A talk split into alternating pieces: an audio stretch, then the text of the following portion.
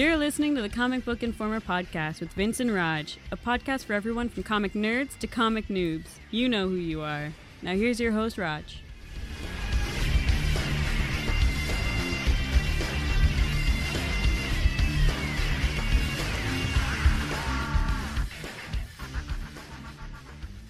Hello, and welcome to the Comic Book Informer podcast. This is Raj coming to you on the 30th of May, Comic Book Day, for yet another fantastic episode. Episode number 80, by the way. And with me, same as usual, we got Vince. Both of us a little under the weather, but we are here. Mostly. Mostly, yeah. Although your problem is is that you can't talk a lot. So basically, in everybody else's minds, that's not a problem. It's actually a bonus. I can talk just fine. Just after a while, I stop making sense. Okay, well, once again, welcome to my world. The words don't go together in the right order always. All right. Um, this episode, we were actually going to take a little bit of time to go over a recent series that was. Uh, when was this? This was just a few months ago. It ended, wasn't it? Yeah, It recently. wasn't that long, yeah. And yet again, it's a fantastic um, game series. Essentially, it's based on a game IP, and this one is based on Uncharted. Now, if you've never played Uncharted, Uncharted is a um, young man's Indiana Jones, basically, is what it is. And it's basically the, again, archaeology going and discovering things and whatnot with plenty of action. And it's actually a fantastic game that's available on the PlayStation, on the PS3. And there's three games. The I really quite like them a lot. I know that you liked some, but not all, but you're not quite as much of a fanboy as I am for the IP.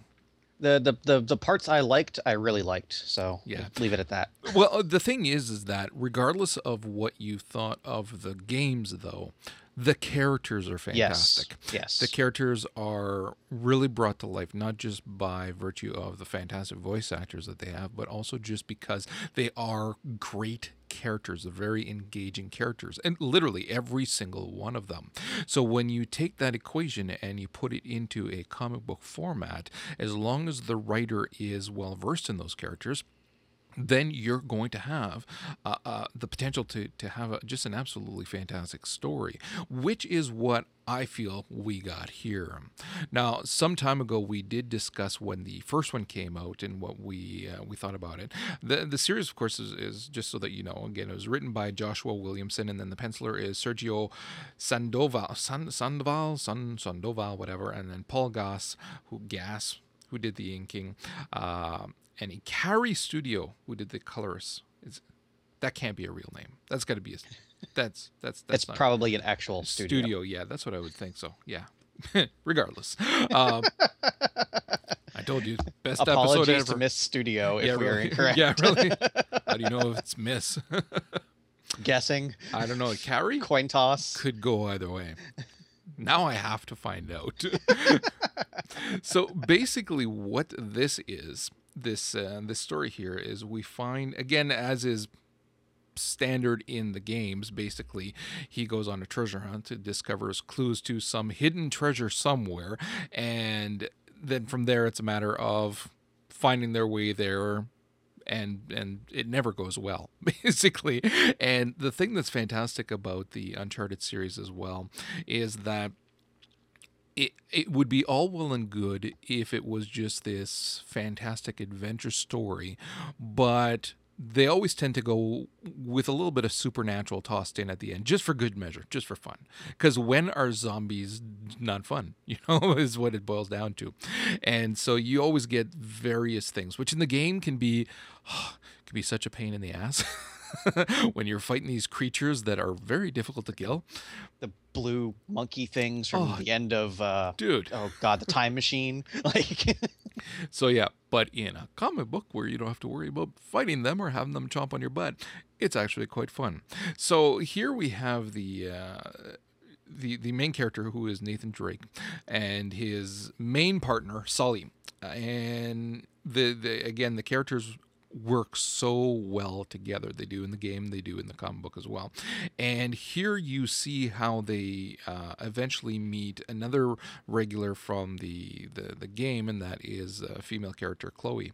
So I even liked how they threw Flynn in at the beginning. yeah, yeah, exactly. So you, it, it's one of those series where if you and this is something that we talked to David Gator about when we were talking about Dragon Age last week.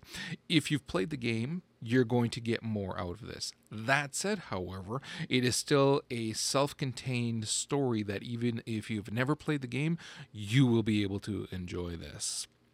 So actually before we go on any further, like what what were your thoughts on this? My main thought, like I really enjoyed the story, and I'm huge into the whole archaeological superhero you know genre, like you said, the Indiana Jones and Nathan Drake, et cetera, et cetera.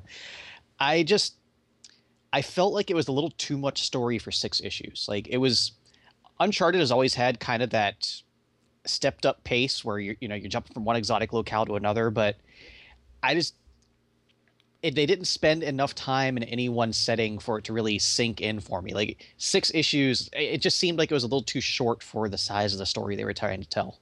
I think I, I agree with you. However, I think that had they spent uh, more time on it, had more issues, than there would have been lulls in between.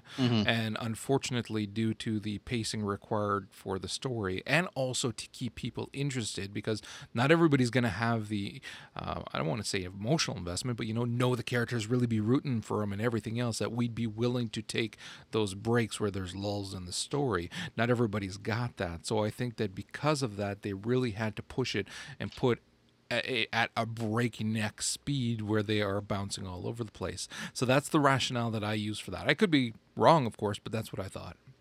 Like I just I, I liked what it seemed like maybe a little more fleshing out of you know the, the big cavern you know the, the the hollow earth thing and the the smoke monsters like there was just so much stuff thrown at it i wanted to know more I- and now I we agree. can't because it's buried under Yeah. lava I agree. I agree. It, it would have been nice if it would have been longer. I think that ideally this would have been a fantastic 12 part, but then you're looking at a year long i'd even give them investment. eight you know Uh, possibly, yeah. But you again, you're giving then the studio then has to have, or the I shouldn't say studio in this case here, but the uh, this who, okay. First of all, was this DC? Or, Yes, this was DC. Yeah, that's what I figured. So then DC would have enough, have to have enough faith in the IP to go on for another few months. Uh, I honestly don't know what the sales were like on this, so I don't know how well it did. Do you know by chance? yeah, you got me Okay, all right. Uh, i don't look that far down the sales yeah. so it still was really well written. I thought it's the the characters stay true to who they are in the game series.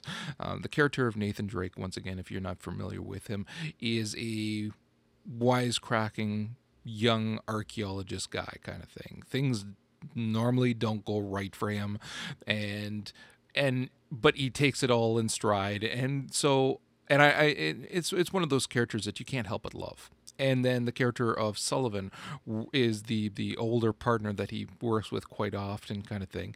Again, very well written. You can see the bond that they have together, and, and that's not something that you know it, it, it's something that if the, the the writer does a good job at, you'll feel. Otherwise, it's just going to be two characters on the same page. And here you feel it. You you can feel them being close together.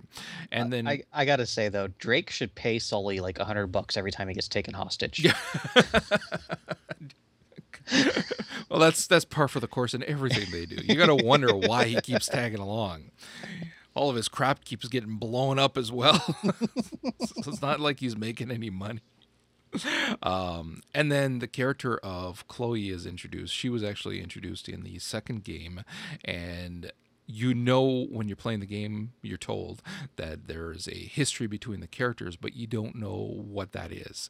Well, here is where you see where they first meet, and once again, very well handled, and you can you can fe- feel the, for lack of a less corny phrase, you can feel the heat kind of between the two of them, and you can which then leads you to understand again if you've played the game then it's like oh okay now i can see how they yeah they'd be close and stuff like that.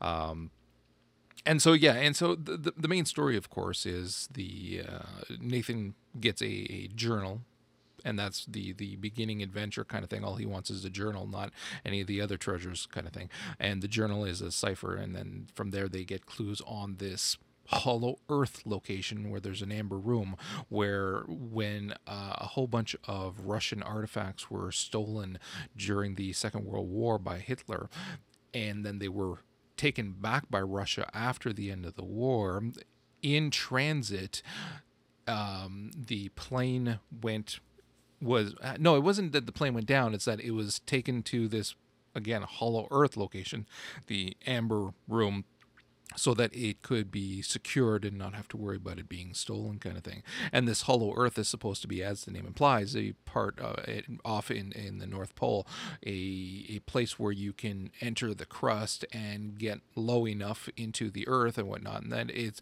the, the myth is that there's its own sun and there's its own creatures that they have to contend with and everything else, but also a wealth of riches and a, a small civilization, even whatnot. So again, you're you're you're into the land of fantastic Indiana Jones territory right then and there. They they had me at Hollow Earth, basically. this place where you could theoretically, they say, land a plane, and it's not theoretical because they did it. But uh, but they they do a good job with the suspense of leading you to this place, and then again like you said though the the action from the moment they land essentially for the most part is is too short, especially once they go past the the outer area into the actual inner area kind of thing. Mm-hmm. Not to spoil anything, of course, but I mean it's pretty straightforward story. Once they get in there, it's pretty breakneck speed, and then from there it's just the mad rush to get out of there because I was gonna eat your face. so yeah, they could have spent more time, but it was still such a fun romp that I would still be good with another series coming out. I would definitely put my money down to buy another series uh, as long as it's handled by either the same writer or someone just as competent. Yeah, and this is why we love the comic and novel tie-ins to these game series so much, because it allows you to get those little bits, like establishing that backstory between Drake and Chloe. Knowing this now, the way Uncharted Two played out, I can see that you know in a, in a different light, and things do make a little more sense, and just it adds so much to the entire shared universe, the IP, without really being necessary. Like again, like we talked about with Gator, you know, you don't need to read the comics to enjoy the games. You don't really need to play the games to enjoy the comics. But when you put everything together, it just adds so much. It it seriously becomes something more than the sum of its parts. Oh, definitely, definitely, and I agree. I, I really would like to see a lot more than this. the The thing to keep in mind too is that the both the game developers as well as the comic publishers need to realize that for the most part, their audiences are one and the same so you're going to hopefully be able to sell enough copies if you you do this. As long as again, in a case like this, I I don't know what they were expecting. They need to figure out a distribution deal to get these into GameStops. Uh, that would be phenomenal. Yeah put this, you know, Assassin's Creed, Diablo, put that in a GameStop, I think you'd be really helping out everybody. Yeah. Well, uh, the thing too, like with uh, the Dragon Age one, where it was um, digital only, so their costs are a lot lower do it. Just do it. That would be fantastic. And then mm-hmm. you don't have to worry about all of the actual printing costs and everything that's associated with getting them into the the comic book stores. So, anyways, all around, I definitely give this a thumbs up. I I I, I encourage anybody to pick it up, regardless of if you are a uh, a gamer or not, or if, even if you've played the game or not simply because it's it's also a nice shift from the men in tights so it's yeah it's got the supernatural aspects to it. I'd say drake exhibits more superhero qualities than yeah. most of the superheroes. But it's that nice change. It's a really nice change. It's it's the again the indiana jones archaeologist type of story that is so fun to read. You've got great locales. The artwork was very good. I thought it was a little subdued. I I, I would have liked to have seen something. I don't know. A little uh, bit. Uh, yeah, because like we see in the dynamic. games, they have these they have these ridiculous set pieces and you know trains falling off of cliffs and luscious waterfalls and it, it, they could do a little more to kind of translate that feel of just the, the sheer wonderment to, yeah. uh, onto the page. And it, again, it's not to say it wasn't good. I thought it was quite good. I just I don't know. It just wasn't quite vibrant enough. It didn't shoot off the page, uh, but definitely still very good. it's pick it up if you haven't read it. My opinion, pick it up. Mm-hmm. Absolutely right. agree. So let's move on to what we're reading and what you're reading. you just didn't put anything in the show notes. I have Did- I have one. I have. I have All right, well, we'll like start with about. you then. All right. Uh, it's Irredeemable, which uh, finished up its run last week uh, with issue 37. The, uh, the the superhero series Mark Waid was writing for Boom Studios, where it was essentially what happens if Superman snaps. And we've seen similar stories from various publishers over the years, but this one, it just had so much like power behind it. Like this was just brutal, like destroyed half the earth and you you spent a lot of time with the remnants of let's call them the Justice League, you know, trying to hold things together, find a way to defeat, you know, this indestructible monster. And it was just really cool. Like the first 20 or so issues were amazing. It, it kind of stuttered a little bit was they when they were trying to go into too many backstories and, and they sent him off to another planet. It got a little weird, but all throughout the run, it was still this. There was that sense of danger that it, at any second he could just snap his fingers and it would be over with. So, seeing that finally come to an end was interesting. I, I don't know if the ending quite worked for me, and especially once you get to the very end, it was cheesy as can be. But on the other hand, I understand what Waid was trying to do, paying homage to those who came before. I I get it. I don't know if I particularly liked it, but it, was a fun end to the ride, and we still have Incorruptible to finish up. And Incorruptible was the other side of the coin to uh, Irredeemable, where one of uh, the Plutonian's main villain characters, once he saw the Plutonian snap, he had a shift in his mentality and he decided to become a hero. So Incorruptible really got so good over its run. It started, I think, a year after Irredeemable, so it doesn't have as many issues out, but it's still going to be ending soon itself. And that uh, spinning out of Irredeemable has been so much more enjoyable. I'm really looking forward to seeing how that specific story ends. But even still, Irredeemable, some pretty cool stuff. I would recommend just about anybody to check out. I that's I'm I'm waiting for both of those to be done, kind of thing, and then just ripping through them all. And I'm I'm actually quite looking forward to it. All right. And it's a good read. R- Mark Waid is just a good writer. He he makes interesting stories and stuff you've never seen before.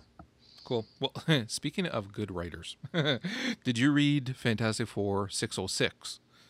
Of course. Because you were talking about 605.1, which I read, and dude, it was freaking phenomenal. I I loved it. It was just so great.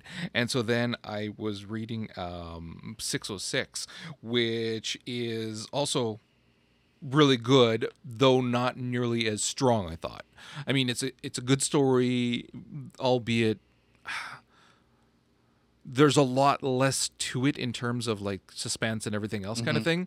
So it, it was cute. But 605, man, it was like I read that and was like, dude, why can't all comics be like this? It was awesome. It was just a blast. 606, of course, is where the team um, shrinks down into a friend's head to remove a tumor.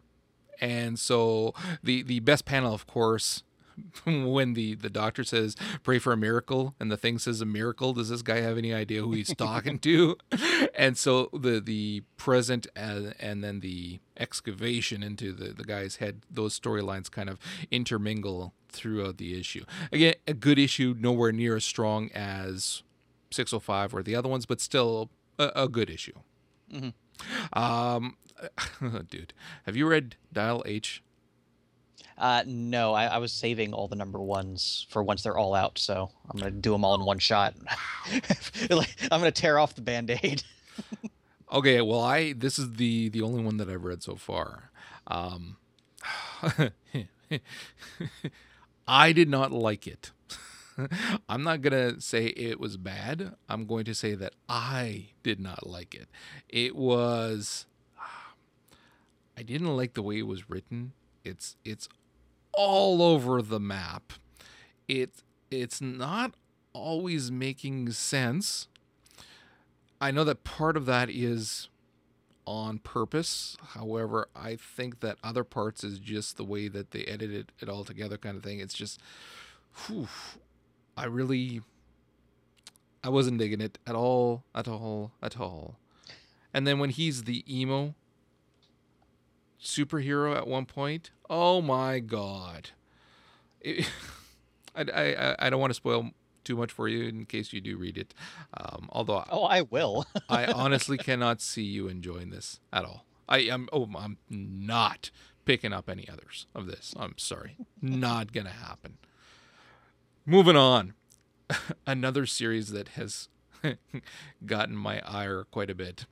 Uh, Incredible Hulk, because they've got a. Why did you read this? Why? I don't know. It's I just you know what? It's one of those things where it's like I don't know. I I just had to see if it got better. If it was and part of it too was because it was the end uh, well, it's not really the end, but you know the the the the last issue was the the, the bomb kind of thing. Okay, well, I got to know what happened then. Is is Banner dead? What's going on? Of course he's not. You're gonna know that. Otherwise, like they'd they'd find some way to resurrect him. He has to be in the story, kind of thing. But I had to know. Uh, I will say this: new artist, ah, way better. Thank you very much. way better. Crazy little art style kind of thing that almost looks cell shaded at points, kind of thing. It looks like it could be part of a cell shaded game. Um, but the story is just it's one of those things that we've seen before kind of thing what would the hulk do if he didn't have to do blah blah blah blah blah um, and uh, and so you see a lot of different scenes with him kind of thing and it's like meh, him taking a, a steam bath in a, a, volcano kind of thing come on really but there's a whole bunch of that um, and then fighting she-hulk not she-hulk who's the red she-hulk chick the one that Uh, dated banner it's Red She-Hulk. That's Red actually uh, Betty Ross, his Yeah. ex-wife. Yeah. So yeah, and then the dude with the eye. I, I'm assuming you haven't read this, right? The dude with the eye. Oh, there's a freaking villain who has a huge eyeball, and what do they call him? I can't remember. The orb, I think that's the one what- from Astonishing Spider-Man and Wolverine. But anyways, he gets like people to he he steals eyes. He gets his crew to go steal eyes from a building, and and it, it it was like what the hell? And then this Red She Hulk and the Hulk make out in uh, uh, more than just make out, like do the nasty in the middle of town that they've destroyed. There's fire all over. There's a shot of them naked in their bliss afterwards, and it's like, oh wow, really, Aaron's. Not Aaron's, Aaron. Um, yeah, this was. See, my biggest issue with Aaron on Hulk, and nothing against Aaron, he's written some fantastic stuff that we have loved and still are loving right now with uh, Wolverine and the X Men. But the stuff Greg Pak did with the character over his years on that, everything from Planet Hulk all the way through to the end, and the character work he did about the dynamic between Banner and Hulk, to take that and just throw it away leading into you know the story aaron wanted to tell. I just comics are collaborative storytelling. So to disregard something another writer did in favor of what you want to do like right out of the gate that just it didn't quite click with me at all I, it, it, it's kind of soured the, the the few issues i did read on top of it just not being that entertaining Yeah, no, and it's, it's you can't even begin to compare this to uh, Planet Hulk stuff. Not even, not even remotely close, kind of thing. uh, you never even read all the stuff after I don't, I know, I Oh didn't my read all of it. I, I know, I. It's one of those things where I'm going to be going back and getting the trades and uh, and getting completely caught up on everything that's happened. Um, but yeah, this is. Yeah, and and there's absolutely no reason for it to be a point one. Same as that Fantastic Four, the point one. They they It was a great issue, Uh, but what was the point? yeah, really. okay, finally, let's let's talk about the freaking X Men because that's right now everything going on with the Avengers versus X Men.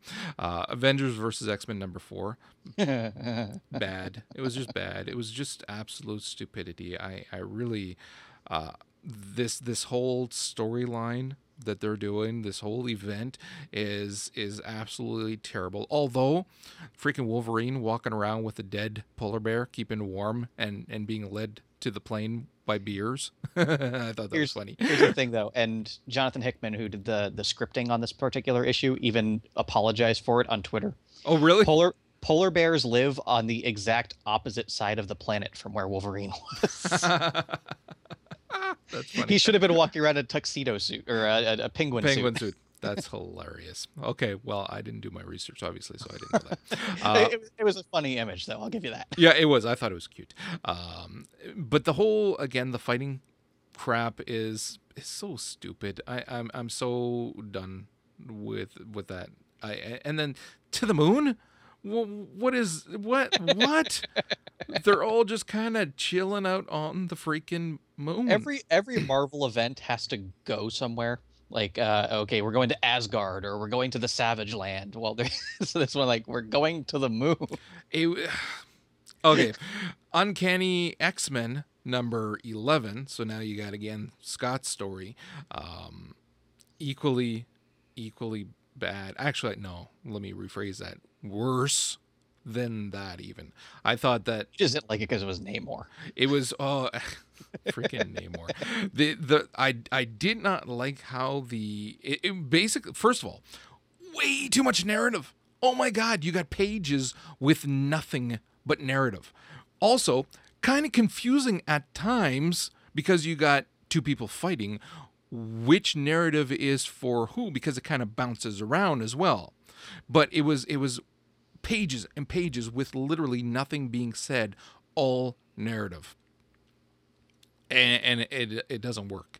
Um, again, and this whole thing with the PR, oh my God, seriously, you know, I said it before. The whole PR crap story was so freaking lame, and that letter to humanity from Scott at the end. Oh, dude. I Okay, I was actually thinking of issue 12, not issue 11. Oh, no, this is issue 12, Issue 12 was like nothing but Namor. Okay, I I haven't read that one yet. This was eleven that I But read. yeah, I, I, I, I also know what you're talking about there. uh, ridiculous. And then, and then away from AVX, then we've got Ultimate Comics X Men number twelve. Were you confused when you read it? I actually haven't read that one yet. Okay. I just I just read number 11. So. Let me know if it confuses the crap out of you or if it's just me, because I need to know. Uh, it, it bounces around all over the place. I don't like this whole mysterious thing that they're they're trying to do with it. I eh, I didn't like it. Which leads us to astonishing X Men number fifty. Now we've been talking about this for a little while because we've been reading them this is the Marjorie Liu story, which is leading into the the the wedding for Northstar and and and his boyfriend Kyle. Um, now again, it, it's sad that we live in a world that we have to preface this with the following statement, but neither one of us is homophobic at all. Again, I I support gay rights in every possible way and gay marriage and everything like that. But the thing here is, this feels like someone higher up, or maybe even Marjorie, said, Hey, you know what's trending right now on Twitter? Gay marriages and everything else. Why don't we do a story for that? So somebody said, Great idea, make it happen. And it feels forced. First of all, I we haven't seen freaking Northstar. Have we even seen him once in an in an astonishing X Men storyline? Because Well, there, there, there's been a different cast every six issues for Astonishing. So. But- Uh, last time I saw him in an actual X Men title was probably a few years ago. I mean, I honestly I thought he was dead until they did the Alpha Flight relaunch. So that did, that tells you how much I pay attention to Northstar. Right. Well, see, okay, see, I'm, I'm looking at the list of guys and and women here that they've got. Listen, Henry McCoy. What? Okay, this is wrong. Obviously, this is the Marvel's Wikia though. That's what, what page are you on? I'm on gay characters. I know, but which page of gay characters? Because I'm looking for Henry McCoy. Oh, I'm on uh, three. Page three. Okay. He he's he's with the the green Oh, that- chick that- right now. that that's a different. Oh, that's, not- the Earth. The Earth. Yeah. Seven six one six is the actual. Six. Actually, seven six three. Yeah, six one six is the regular Marvel universe though. Okay. Anyway, see, I'm I'm going through this list here of characters for Marvel that have been outed that are gay, and you really don't have any top tier characters. Obviously, because it's not something that they would broach because mm. For fear of losing money and audience again sad world we live in but true um, so you really don't have a lot of characters and Northstar is not a leading character either. He's not a triple A character. He's not To going my- to sell comic books. To my knowledge, though, Northstar was the first publicly gay comic character, at least as far as Marvel is concerned. Right. Like, uh, chronologically, at least. Right. So again, see, which leads me back to again, it feels so forced.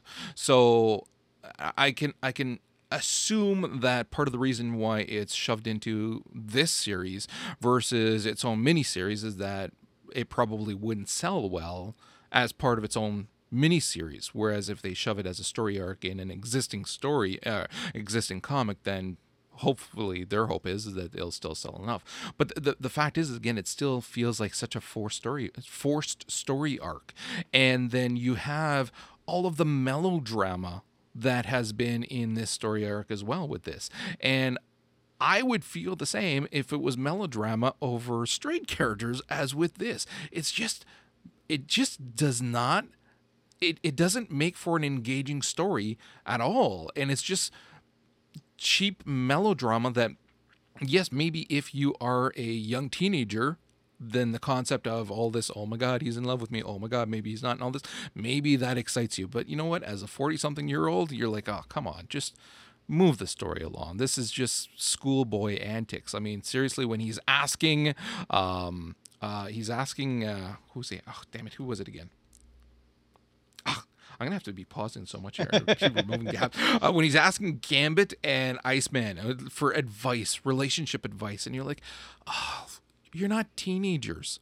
You're adult men. Seriously, you would be asking each other for rom- romance advice. It, it just, again, so much of it felt forced, and I, I really am. I, I don't. In, I'm not enjoying it.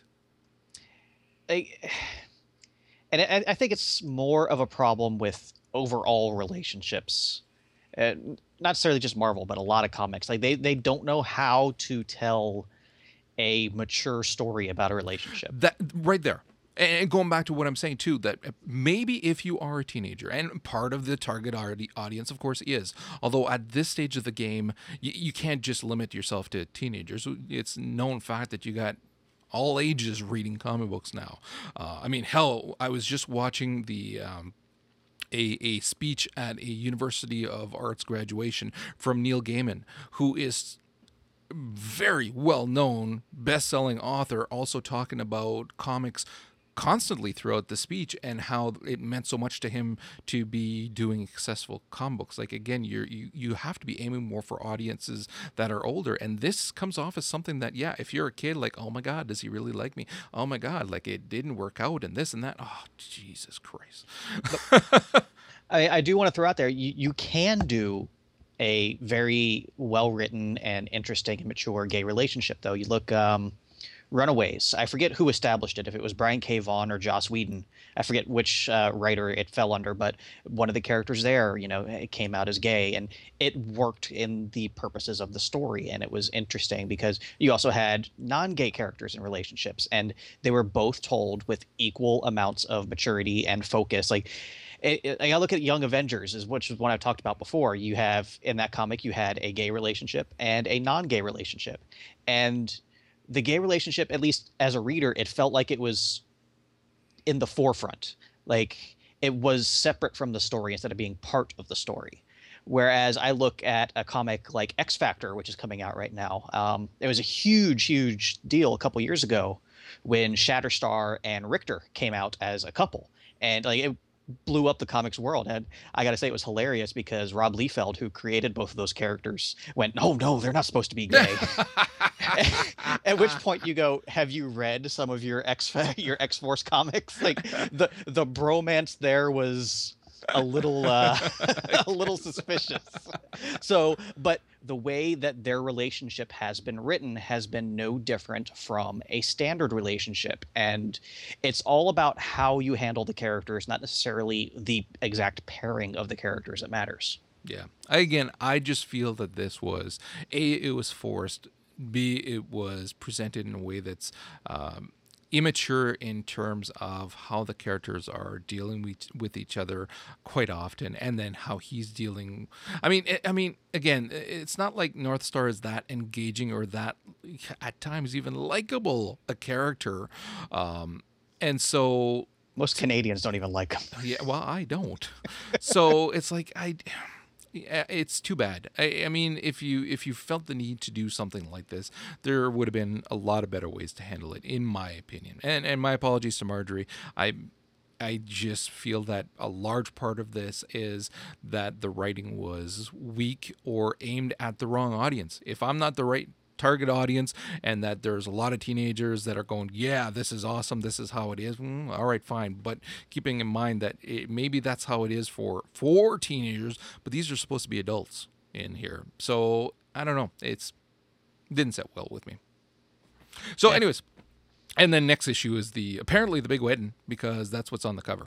Or that's what they're showing as a cover on the last page. So we'll see what happens next month New releases for the week. For Marvel, we are looking at Amazing Spider Man Annual number 39, FF number 18, New Mutants number 43, Powers number 10, which is still continues to be awesome, Wolverine 307, Wolverine, and the X Men number 11, which is sadly an AVX tie in, but it's still a Wolvie and his peeps, which is just always cool.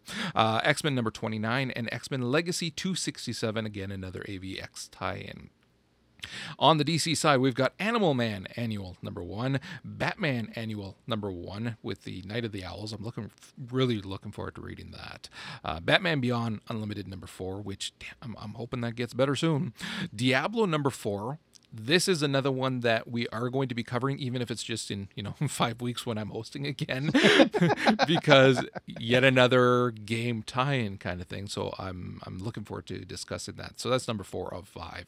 We got Girl with the Dragon Tattoo special number one. I have no idea how this is going to work as a comic book. I've read the book, although you know what, I won't lie, I didn't finish the book, but uh, but I read a large portion of it. And then yes.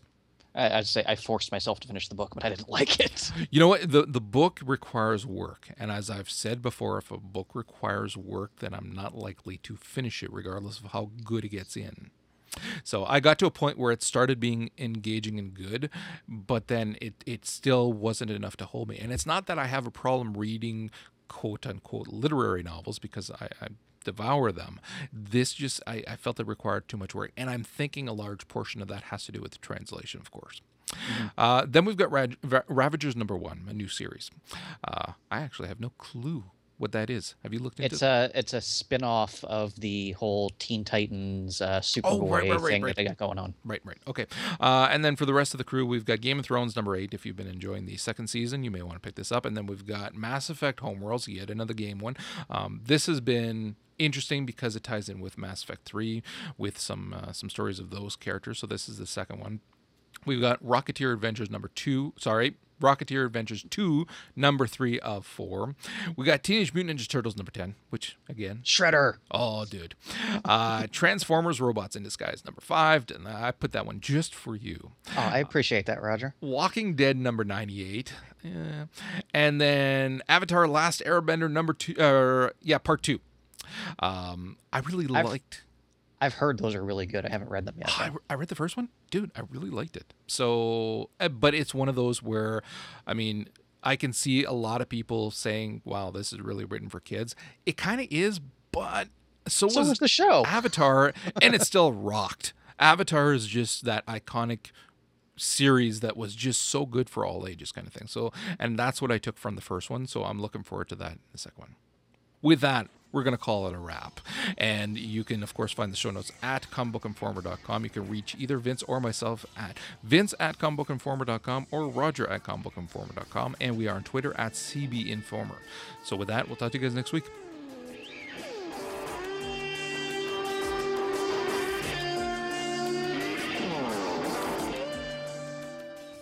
And we promise to make sense next week. Listen. I I'm promising on both our let's not write checks our mouths can't catch. oh, dude, what the hell? I have an excuse. I got. That's my excuse. we, we we did a significant chunk of the episode that made perfect sense. Magic of editing. You'll never know. What, what happened? There were no outtakes this week. We were perfect. we yeah. We had nothing to right. it happens every blue moon. All right. You ready to go? As good as I'm gonna be. Welcome to my world. Hello, welcome to the Comic Book Informer podcast. This is episode. Wow, that was like, oh, I almost had it. There was like, I, I, it was like this close to to being all right. I'm That's just gonna. almost a sentence. I'm not even gonna bother editing it because there might be a lot of that. Basically, tongues rolling all over each other. No, no. Now I'm definitely Oh, cutting that yeah, out. you, you seriously.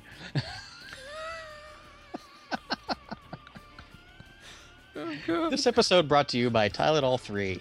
Tylenol 3, we give a crap so you don't have to. Oh dear lord. And lack of sleep. You forgot to put that in there too. Screw it. We're rolling with it. All right. Um, yeah. So what? What is it today? May May thirtieth. After all that, I forgot. Fabulous comic book day. Um, oh, dude, is this going to be that kind of episode? This is no. This is a redo. We've had worse. really? No, I don't think so. This is definitely a redo. Hold on a second. Wow, that's terrible. That's terrible. That's that's outtakes material right there. Let me tell you, if I ever saw it. All right. Okay, I'm gonna edit this pause out while I find it. What is? Or he was the one that was robbing the bank when they both showed up. I don't remember. All right. There's actually. Well, a hold on a about- second. Mystique is gay. Because of the whole Ah. shape shifting thing, she kind of. She kind of goes both ways. Nasty both ways. All right. And with that, we're actually going to call it a wrap for this episode. Thanks for uh, listening. And of course, if you have New releases. Damn it. Wow. Next week, Vince is going to be back. So I could be medicated and stupid, and it won't matter. In fact, it'll be a bonus. okay.